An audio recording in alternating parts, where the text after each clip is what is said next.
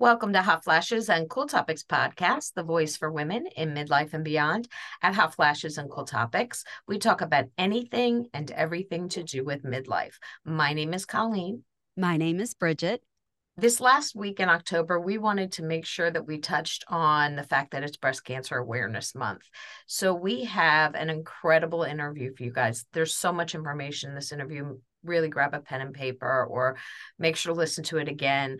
We have Dr. Mindy Goldman, who's the Chief Clinical Officer of MIDI Health, and she's also the former director of the Gynecological Center for Cancer Survivors at UCSF.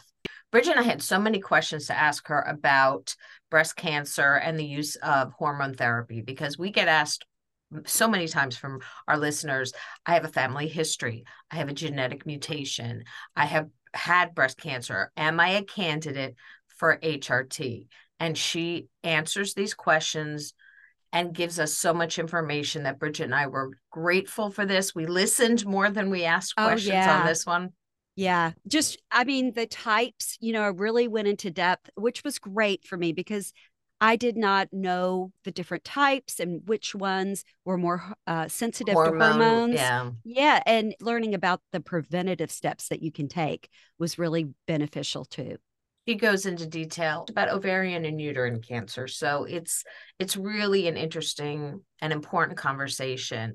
And before we started bridget and i are excited to tell you guys you know we've been working with melissa gilbert and modern prairie for a while and we love them. We love the community. If you haven't checked out the app which is free to download they have a wonderful community on the modern prairie app. We'll, we'll have a link on our show notes for that we're going to be the official podcast for Modern Prairie. We're excited to be working with Melissa and Modern Prairie. What they are doing has so much synergy with what we are doing. We're having these conversations that relate to women in midlife and beyond. And the more people connected, the stronger our voices are. So. Bridget and I are thrilled to be working with them. Make sure to go over and check the app out. And make sure you're following us on all forms of social media. We usually say this at the end, but we want to make sure that you guys follow us on Instagram, follow us on YouTube. And we would truly appreciate if you rate and review the podcast, you know, good rating, good review. Yeah, thank you for doing that. Yes, I'll, I'll, just thank you beforehand. I'm just going to go ahead and thank you now. We were talking about, you know, proactive. We're just going to I'm just going to be proactive. Thank. thank you. Yes, yes. with that, let's get started with our conversation with Dr. Mindy Goldman. We'll talk to you after. Welcome back to Hot Flashes and Cool Topics podcast. We have a really interesting conversation today with Dr. Mindy Goldman, who is Chief Clinical Officer of MIDI Health. Welcome to the show, Dr. Goldman. Thank you so very much. I'm really excited to be here. Your expertise in um, hormones and breast cancer treatment. It's a conversation that we hear time and time again from women. I would like to start by just saying, what is like one the number one or two question that women ask you when they're concerned about taking hormone therapy if they have a history of breast cancer? I think there's a couple different couple different questions in there. So um, my specialty, I'm in OBGYN by training, and before joining MIDI, uh, I have been on the faculty at UCSF where I run what's called the Gynecology Center for Cancer Survivors and At Risk Women. I still work there very part time, but I'm really at MIDI helping us uh, supervise our clinical care and hoping to launch a whole survivorship platform. But in my practice, both at UC and the types of patients that I am seeing at MIDI, many of them have either had breast cancer or they have uh, they're at increased risk for breast cancer by having a family history, or they have a genetic mutation that puts them at increased risk for breast cancer. So the questions that I get often uh, they're often similar, but they differ depending on which of those groups they follow fall into. Certainly, the biggest one from cancer survivors is I've had breast cancer. I've been told I just need to suffer. Is that really true? Is there anything that I can do to make myself feel better? For people that have a family history of breast cancer or they have a genetic mutation that puts them at increased risk for breast cancer, by far the most common question I hear is I've been told I can't take hormones. I shouldn't take hormones because I'm already at increased risk. And is that true? And so, what are the options for that first group that are breast cancer survivors? If they have like, how do you suffered- answer it? Yeah, That's what, the, if the question gets asked, how do you answer it? Sure. So, one thing to realize is that breast cancer is not breast cancer is not breast cancer. And there are very different types of cancers. So, one area that I think has a lot of misconception is what about DCIS, which is called ductal carcinoma in situ? And that means the abnormal cancerous type cells have not invaded the basement membrane of the cell, so it can't spread, which means you can never die of DCIS. It is a risk factor for getting invasive cancer, but it tends to be treated similar to cancer, meaning people get lumpectomies, sometimes mastectomies, sometimes radiation, and they get put on drugs like tamoxifen. For people that have had DCIS, if it was treated with lumpectomy or a unilateral mastectomy, typically we don't recommend hormone therapy because they still have remaining breast tissue that's there, and we know that that remaining breast tissue could be at risk. However, if someone had DCIS and they chose to get bilateral mastectomy, so there's no more breast tissue remaining, or essentially no more, there's microscopic amounts, we know that the likelihood of getting invasive cancer after that surgery for DCIS is about 1% or less. And so, in that situation, it is felt to be okay to give someone hormone replacement therapy. Then you get into what about invasive cancer? So, two thirds of breast cancers are sensitive to hormones. And that doesn't mean that hormones cause someone to get cancer, but it means that hormonal therapies will be used as part of the treatment to modify the tumor environment. And those hormonal therapy, therapies are drugs like tamoxifen, or there's another class of drugs, the aromatase inhibitors, drugs like letrozole or arimidex. When someone has that type of breast cancer, it is considered a contraindication to use hormones. Um, the concern is if you did use hormones, could it increase the risk of recurrence or could it impact survival? Now, even though it's considered a contraindication, um, there actually aren't great studies. Um, the big randomized controlled trials that have looked at that have actually shown mixed results. But despite that, the general teaching and the general standard of care is if you've had hormone positive breast cancer, you should avoid hormonal therapy, but know that there are many options that are available. So there are prescription alternatives for a number of different drugs, low doses of some antidepressants, neuropathic pain relievers, anti seizure medicines, older studies with a blood pressure medicine, and overactive bladder medicine. All those drugs, what they have in common is they cross the blood brain barrier. And we think that they affect the temperature control area within the brain. And interestingly, for many of those drugs, the doses that are used are much lower than what the drug is typically intended for. So, some of the antidepressants they used in higher doses to treat mood changes, but lower doses for hot flashes. Now, all of those are off label, except there's one, uh, which was a brilliant marketing ploy. It is low dose Paxil. Most people have heard of Paxil as an antidepressant, but they studied a lower dose for hot flashes, found it effective, got it through the FDA, and changed the name of the drug to Brisdelle so women didn't have to think they're on an antidepressant. It is the same drug, just a lower dose, and that is FDA approved. And then finally, this year, what people are really excited about is there's a new drug that hit the market. It's called Fezolinetant. The trade name is Veozah. And this drug works by an entirely different mechanism. And it targets specifically what's called the KNDy neurons, which are directly involved in the hypothalamus in the brain that control temperature regulation. So it's the first drug that we know exactly how it works. It was studied not in cancer patients, it was studied in healthy menopausal women, found to be effective, got it through the FDA. People are so excited, they advertised for it at the Super Bowl this year. it became available in May of this year. Now, despite the fact that it hasn't been studied in breast cancer survivors, it is not hormonal, and there's no data that says, there's nothing that says it should be contraindicated or couldn't be used in breast cancer survivors. So this just adds yet another tool or another option that people have to treat their symptoms. Then there's lots of vitamins and herbs and integrative therapies that people have looked at. There's actually good studies showing a benefit to specific types of cognitive behavioral therapy. There's some studies showing benefits with yoga.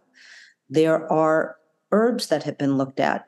Probably the one that has some of the best data, still limited, but it's an uh, herbal uh, uh, herb called uh, black cohosh. So, the biggest takeaway that I try to tell my patients who've had hormone positive breast cancer is do not let anyone tell you that just because you have breast cancer and your treatment may have thrown you into menopause, you had surgical menopause or chemotherapy put you into menopause, don't let anyone tell you that you just have to suffer. There are lots and lots of options.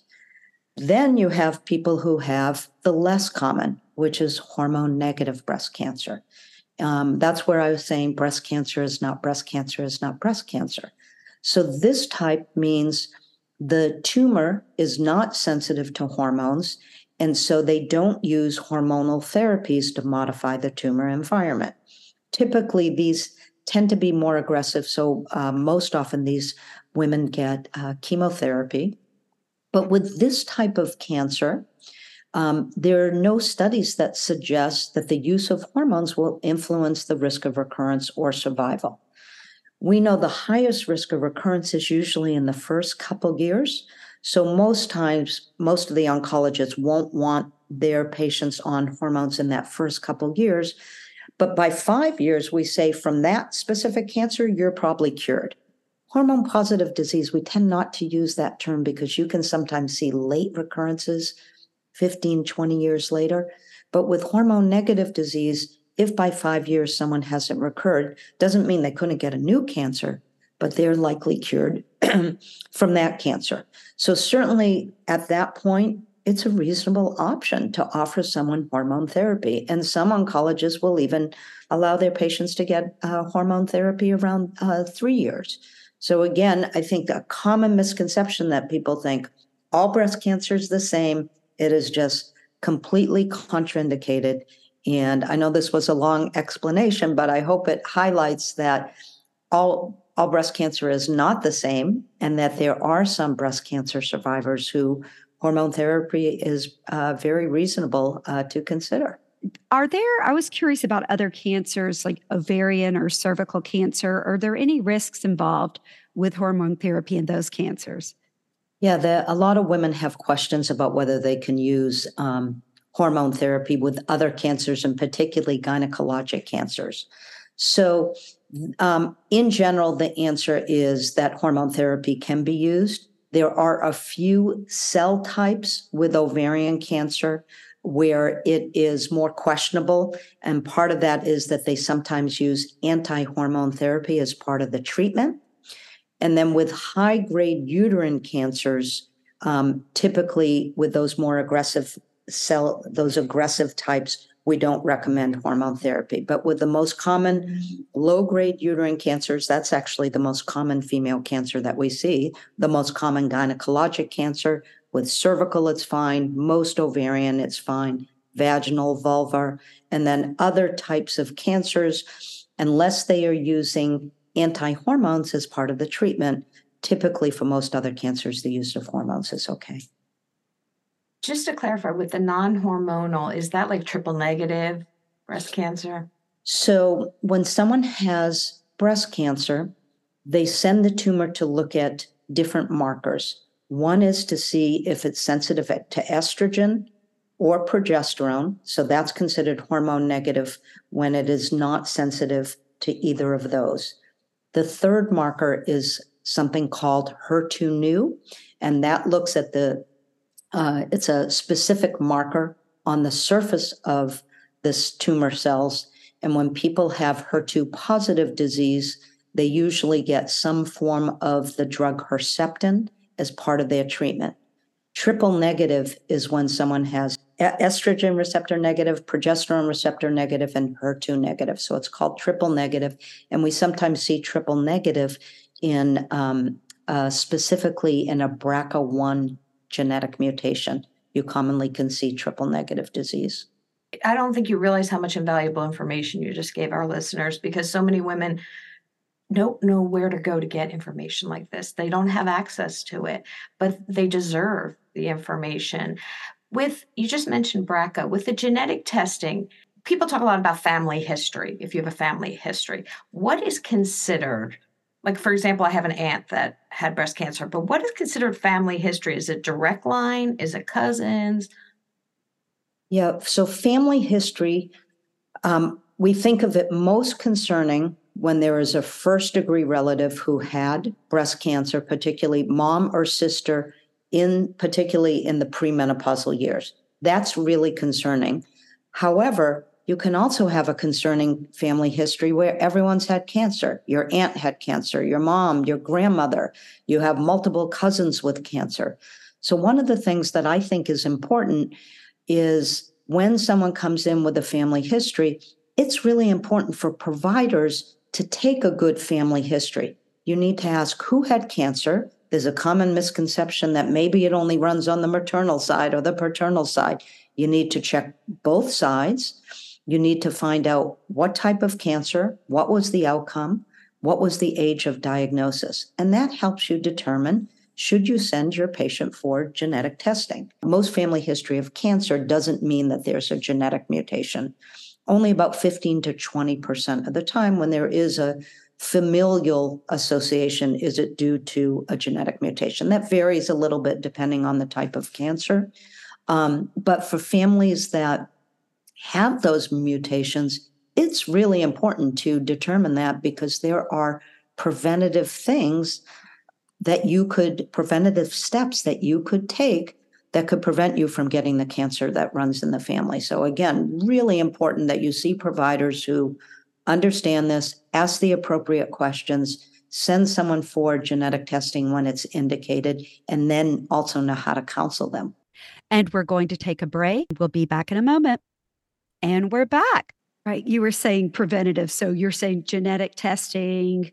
Um, that's another. Are there other steps they could take? I know, I know mammograms and everything. Uh, what steps should they take for preventative?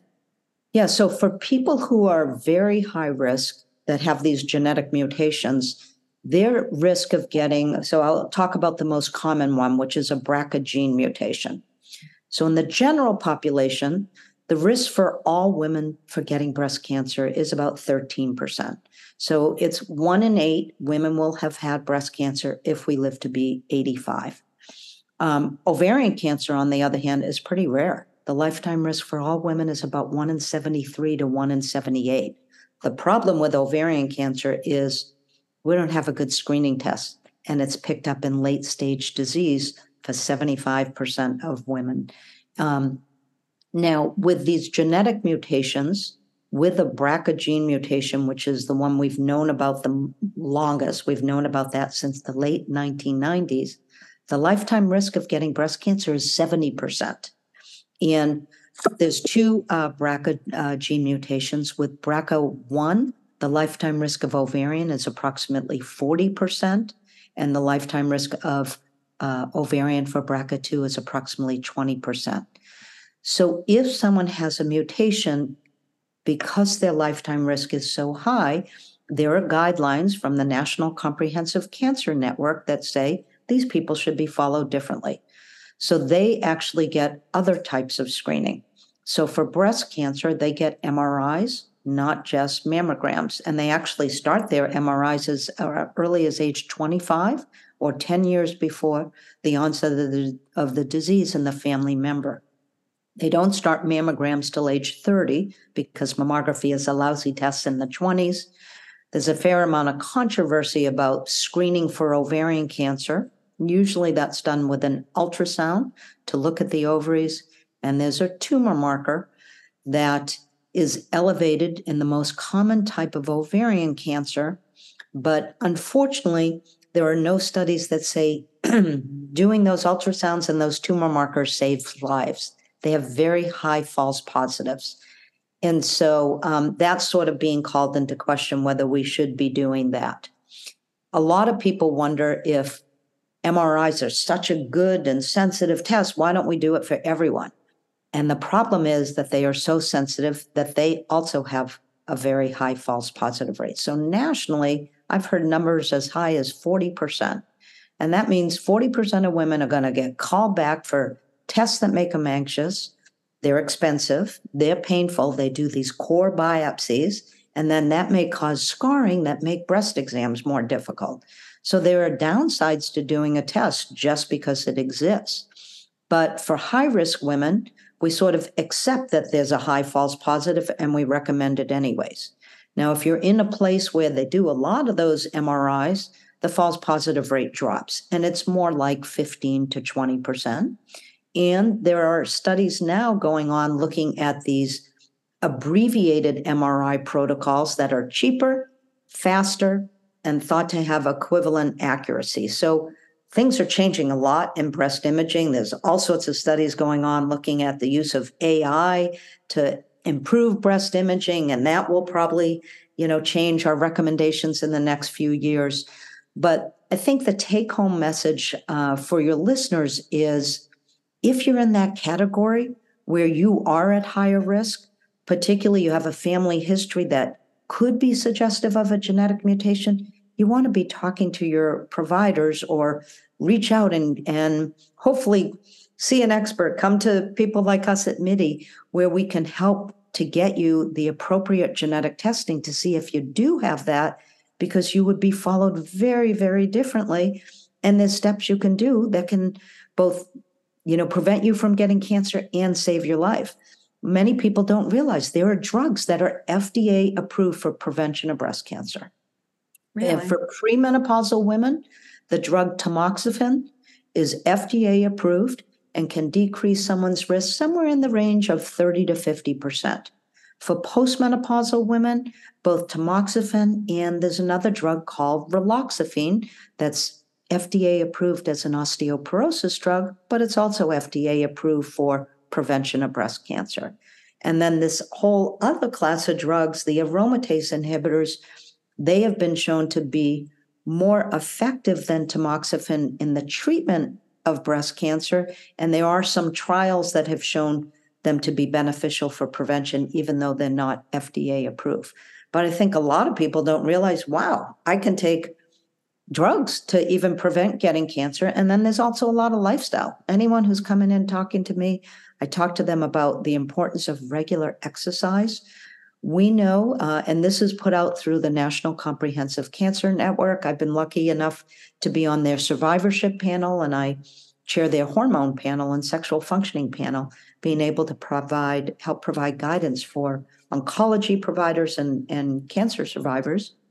And they have put out specific amounts of exercise, um, 150 minutes a week, divided times interval cardio, this sort of push your heart rate, come down, push your heart rate, come down, is thought to decrease risk of recurrence and improve survival in hormone positive breast cancer. I will tell people it is as important as popping your tamoxifen pill or your letrozole pill. And there's even some data that says it may be preventative for getting hormone positive breast cancer and maybe even colon cancer. Then the other one we know is alcohol alcohol is a big risk for hormone positive disease, the most common type of breast cancer. And so minimizing alcohol is really, really important. And that may be helpful both for someone who's had cancer, but someone who's looking to say, what are things that I can do that can maybe prevent me from getting cancer?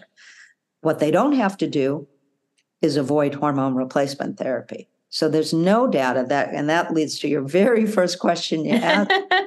um, is can they take hormones? So we don't have good studies that say the use of hormones in people who are at higher risk for breast cancer based on either a family history or a genetic mutation that that use of hormones adds on to that risk.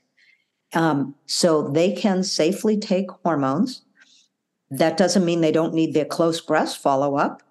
They need to come in and get their clinical exams that are recommended for high risk women, their imaging, whether that's 3D mammograms plus MRI. If their providers say that they meet criteria for an MRI, they should be doing lifestyle things like minimizing alcohol, getting regular exercise, but it doesn't mean that they can't take hormones to treat their menopausal symptoms. What about women who have gone through cancer and go through medical menopause? They might be in their 30s, they might be in their early 40s.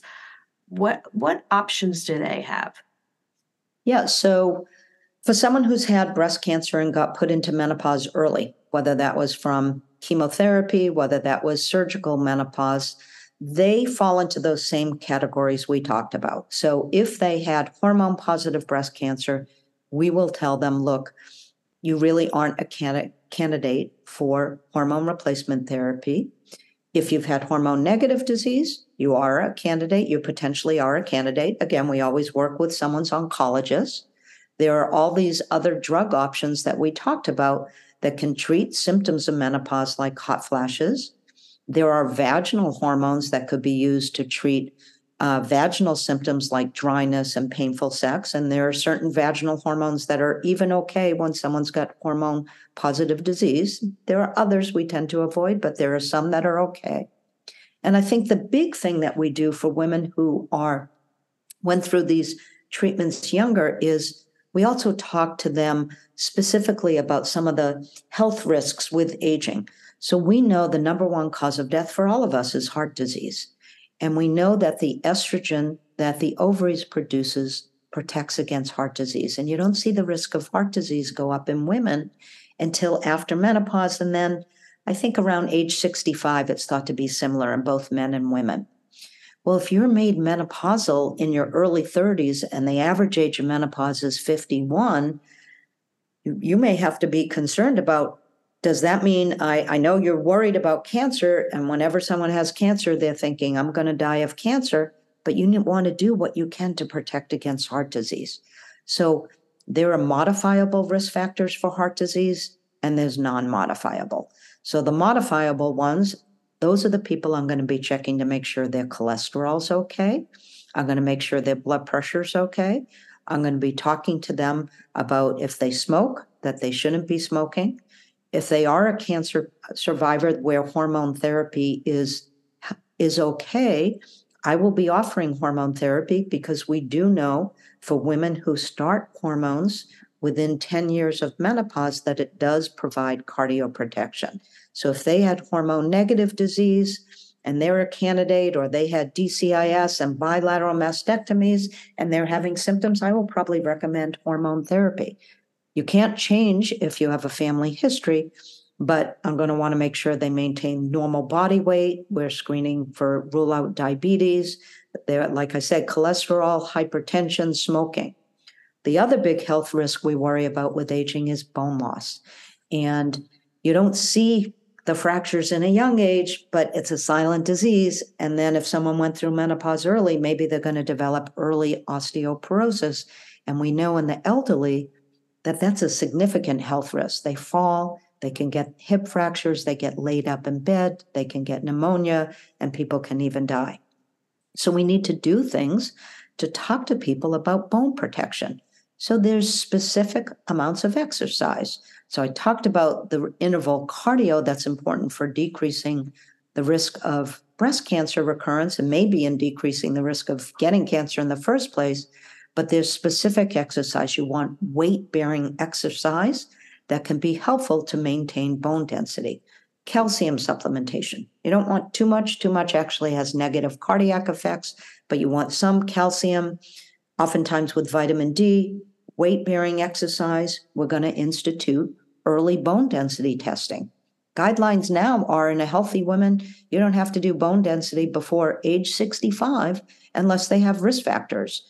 Um, but one of the risks is early, menop- early menopause. And some of the breast cancer drugs, like the aromatase inhibitors, those drugs actually have negative effects on bone density with a higher risk of fracture. So those survivors need to be getting regular bone densities while they're on their treatment. So the big thing is you need to individualize. And that's why it's important you want to be seeing someone who understands the area, knows what are the health risks we're talking about, knows what are the treatment options, and don't let someone tell you nothing that you need to worry about in terms of your overall health and nothing that you can take to treat all of these symptoms.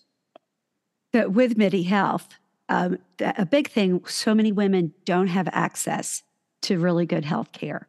So can you talk about where MIDI, how somebody could get in touch with MIDI Health and how they could get access to this really good health care? We are a telehealth company that is focused in perimenopause and menopause, and we take health insurance.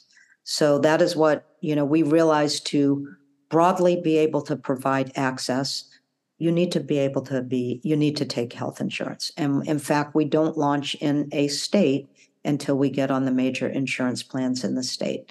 We're currently in 14 states and we'll be in all 50 by the end of the year. Um, sometimes Wow. what puts us into a state is we partner with a health system where we will see people over telehealth to help manage their symptoms. And then we send back to the health system for uh, blood tests and mammograms and when they need their pap smears and things like that. And at MIDI, one of the things that I, I oftentimes talk about, you know, I've been in practice now, this is 30 years, a long time at UCSF, and it's been an incredible place to work. It's a great um, academic center, but I'm a better provider since I joined MIDI. And part of that is we cross cover with primary care. We realize that a lot of women can't get in to see both their women's health provider, but they also can't get in to see their primary care provider. It may take months. Sometimes they don't have a provider. And many of the issues and treatments that we provide in the perimenopause and menopause are impacted by general health issues. You need to know if someone has cardiovascular disease or if someone's got hypertension is at risk for stroke. So there's a big intertwining of those issues, and you can't just provide menopause without thinking about it. So at MIDI, we have both women's health experts and internal medicine experts, and we cross cover both. So in the past, when people would come in and tell me about their hair thinning or their weight gain, and I was relatively quick to say, go talk to your dermatologist or your primary care. We now talk about all those issues. So we're very proud of the fact we are um, protocol driven. All of the guidelines we recommend are evidence based. They're consistent with all the large national organizations like the American College of OBGYN and the Menopause Society. I've written a number of our protocols and then we send them out to experts around the country to give us feedback in their area of expertise. We also have a naturopath that's part of MIDI that's helped us um, write our protocols uh, using evidence based use of herbs and botanicals when there is evidence to support their use. We support first level care for mood disorders like depression and anxiety. We don't do complex mental health, but first level care, realizing again that can be hard uh, to get in to see a provider.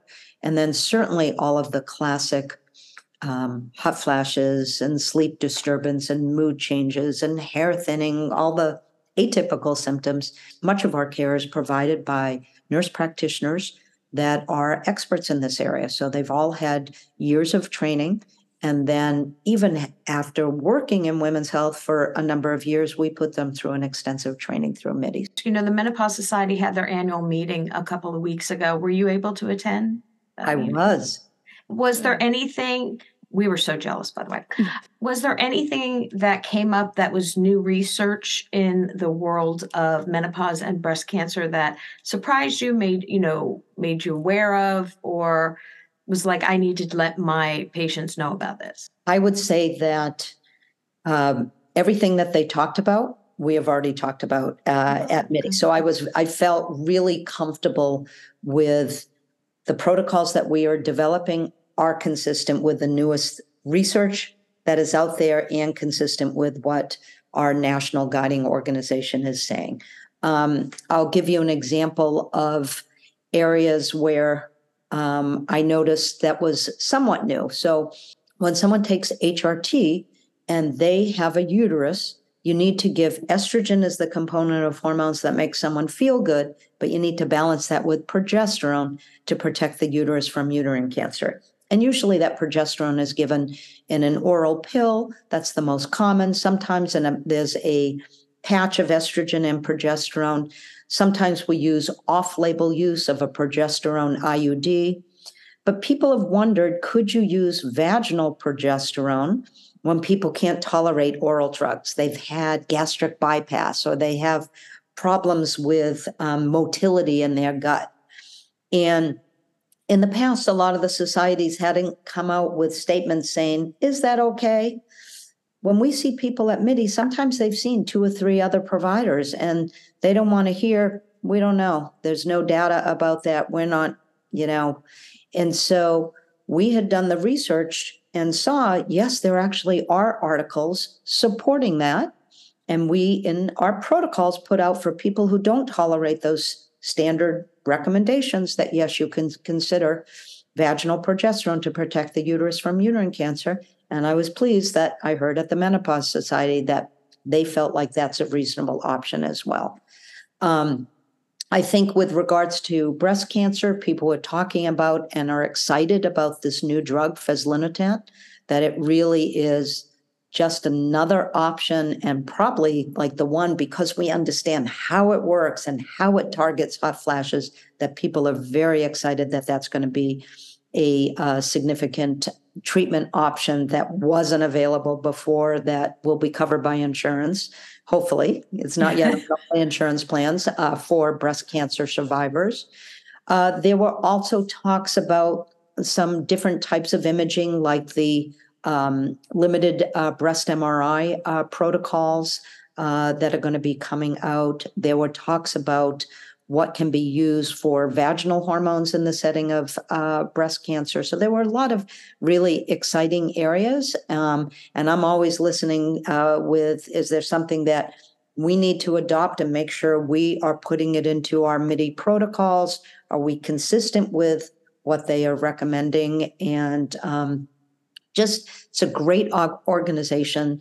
The the talks are really high level. The science is really really good, and um, it was wonderful being there. Thank you so much for what you're doing, for what MIDI is doing, and for being on our show today because this information has been invaluable. Thank you so much for being here. Happy to. Well, we want to thank Dr. Mindy Goldman for being a guest on our show with this important information. And, you know, you may want to re listen to it just to get that information down, get your pencil, get your paper, get your pen, whatever, and get this information down. It really was invaluable. And there still needs to be a lot of research done for breast cancer research and really research for any women's health issues. There, there needs to be a lot more, but having people like Dr. Goldman around and MIDI Health around it's an invaluable resource. So be sure that you check out our show notes. We're going to have links to all of that in our show notes and also links to Modern Prairie. So we're ex- so excited to be partnering with them and being their official podcast. I'm so excited about that. I love what Modern Prairie does. They really go uh, out and they find women craftspeople, women artisans, and they have those products as well as as well as just a really great platform. We have all of these as long as our guests agree. We have these videos on YouTube, so check that out. We also are putting up our conversations with prime women panels and clips from that as well. So make sure that you go to YouTube, go to Hot Flashes and Cool Topics channel on YouTube. Check that out. We'll have some clips on TikTok. We'll have some clips on Instagram. Have a great week, guys. We will talk to you next time. Bye.